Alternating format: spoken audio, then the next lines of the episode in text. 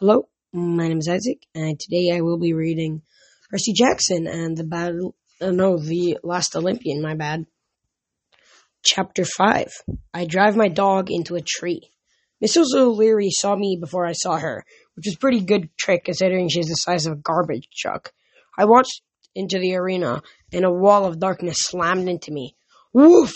The next thing I knew, I was flat on the ground with a huge paw on my chest and an oversized Brillo br- pad tongue licking my face. Ow, I said. Hey girl, good to see you too. Ow. It took a few minutes for O'Leary to calm down and get off me. But then I was pretty much drenched in dog drool. But she wanted to play fetch, so I picked up a bronze shield and tossed it across the arena. By the way, Mrs. O'Leary is the world's only friendly hellhound. I kind of inherited her when her previous owner died. She lived at camp, but Beckendorf, well, Beckendorf used to take care of her whenever I was gone. He had smelted Mrs. O'Leary's favorite bronze chewing bone.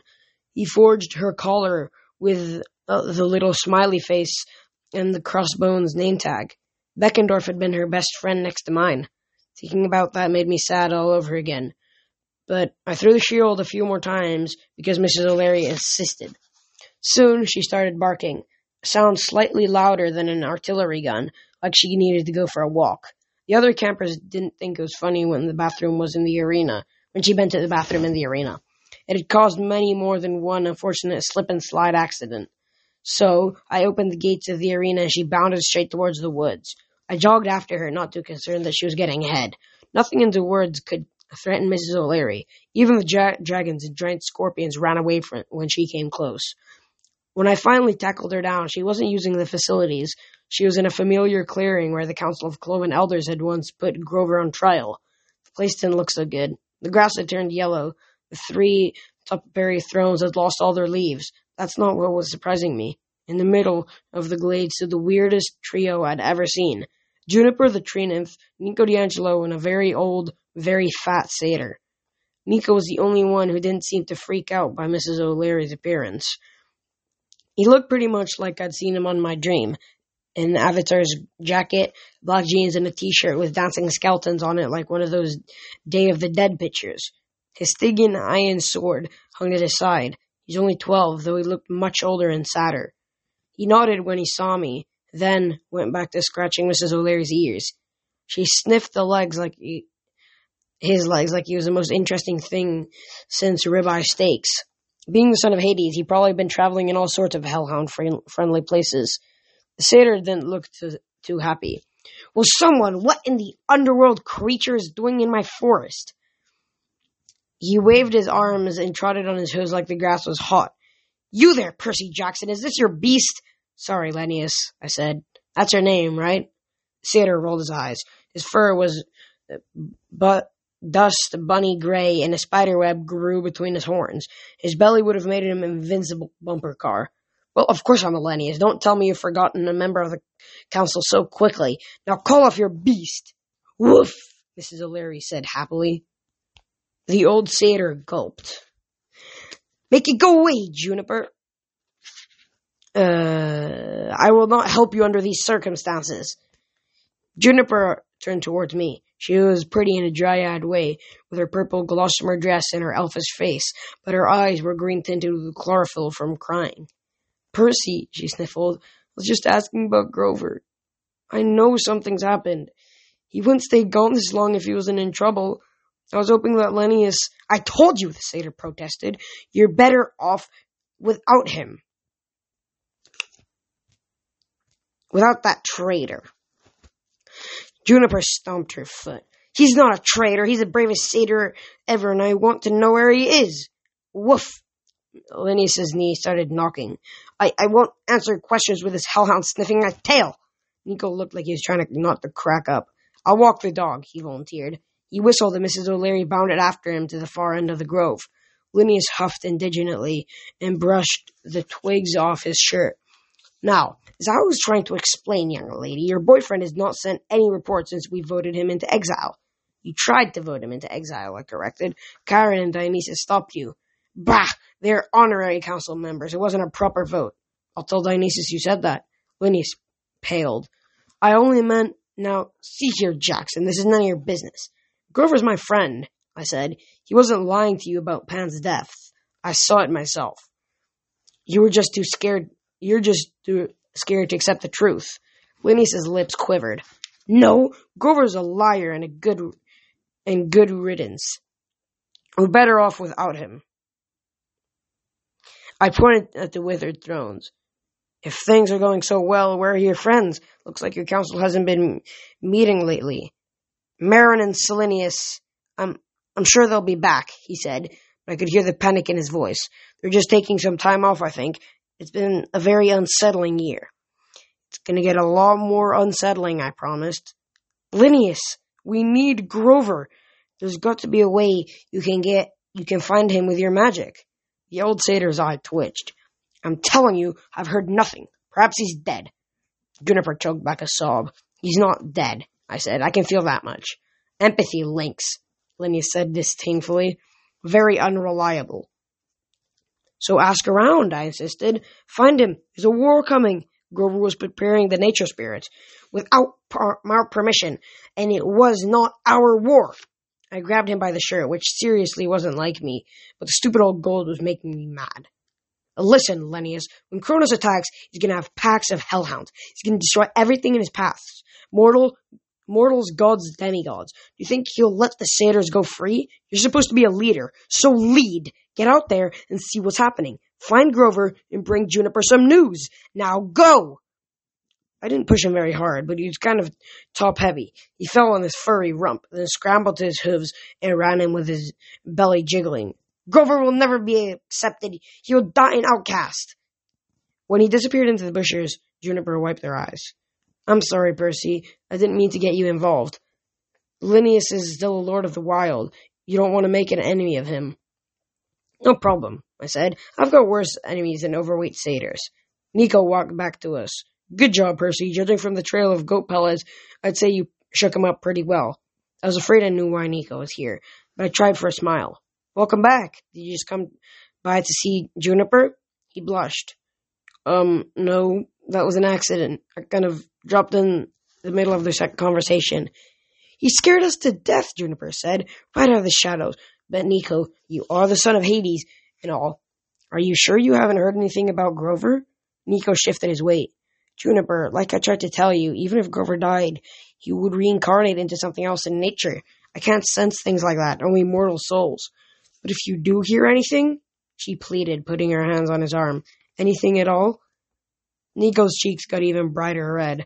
Uh, you bet. I'll keep my ears open. We'll find him, Juniper, I promised. Grover's alive, I'm sure. There must be a simple reason why he hasn't contacted us. She nodded gloom- gloomily. I hate not being able to leave this forest. He could be anywhere. I'm stuck here waiting. Oh, if that silly goat has got himself hurt. Mrs. O'Leary's bounded back over and took an interest at Juniper's dress. Juniper yelped. Oh, no, you don't. I know about dogs and trees and I'm gone. She went poof into green mist. Mrs. O'Leary's looked disappointed, but she lumbered off to find another target, leaving Nico and me alone. Nico taped his sword on the ground, tapped his sword on the ground. A tiny mound of animal bones erupted from the dirt. They knitted themselves together with a skeletal field mouse and scampered off. I was sorry to hear about Beckendorf. A lump in my throat formed. How did you? I talked to his ghost. Oh, right. I never get used to this. The fact that this 12 year old kid spent more time talking with the dead than the living. Did he say anything? He doesn't blame you.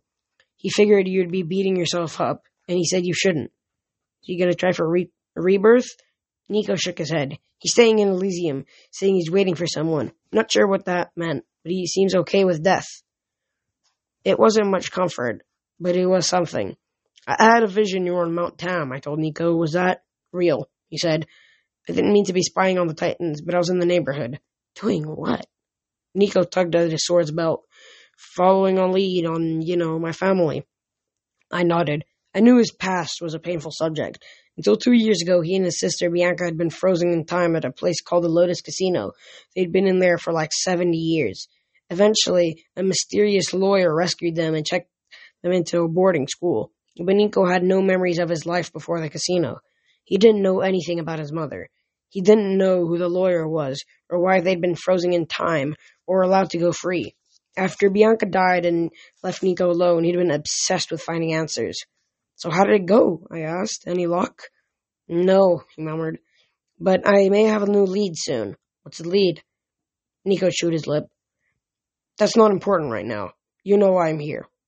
A feeling of dread started to build in my chest. Ever since Nico first proposed his plan for beating Kronos last summer, I'd had nightmares about it.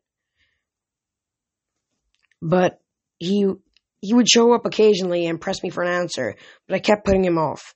Nico, I don't know, I said. It seems pretty extreme. You've got Typhon Typhon coming in what, a week? Most of the other Titans are unleashed now, and on Kronos' side.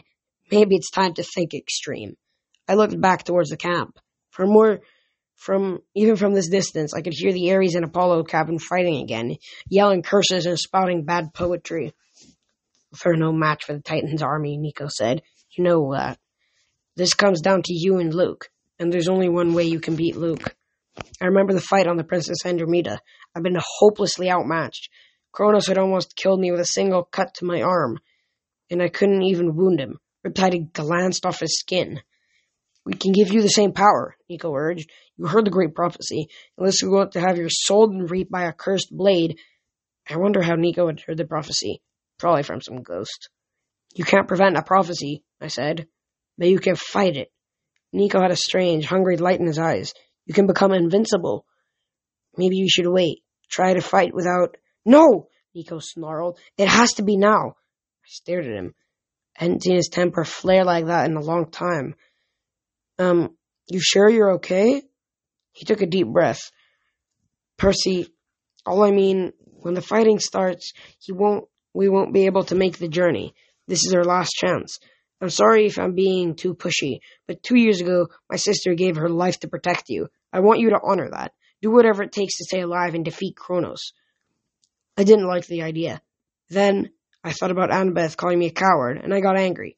Nico had a point. If Kronos attacked New York, the campers would be no match for his forces. All I had to do, I had to do something.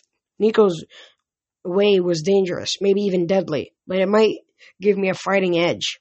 All right, I decided. What do we do first?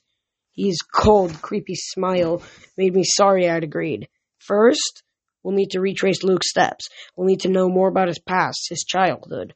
I shudder thinking about Rachel's picture from my dream, smiling nine year old boy Luke. Why do we need to know all that? I'll explain when we get there, Nico said. I've already tracked down his mother. She lives in Connecticut. I stared at him. Never b- thought about Luke's mortal parents. I'd met his dad Hermes, but his mom? Luke ran away when he was really young, I said. I don't, I didn't think his mom was alive.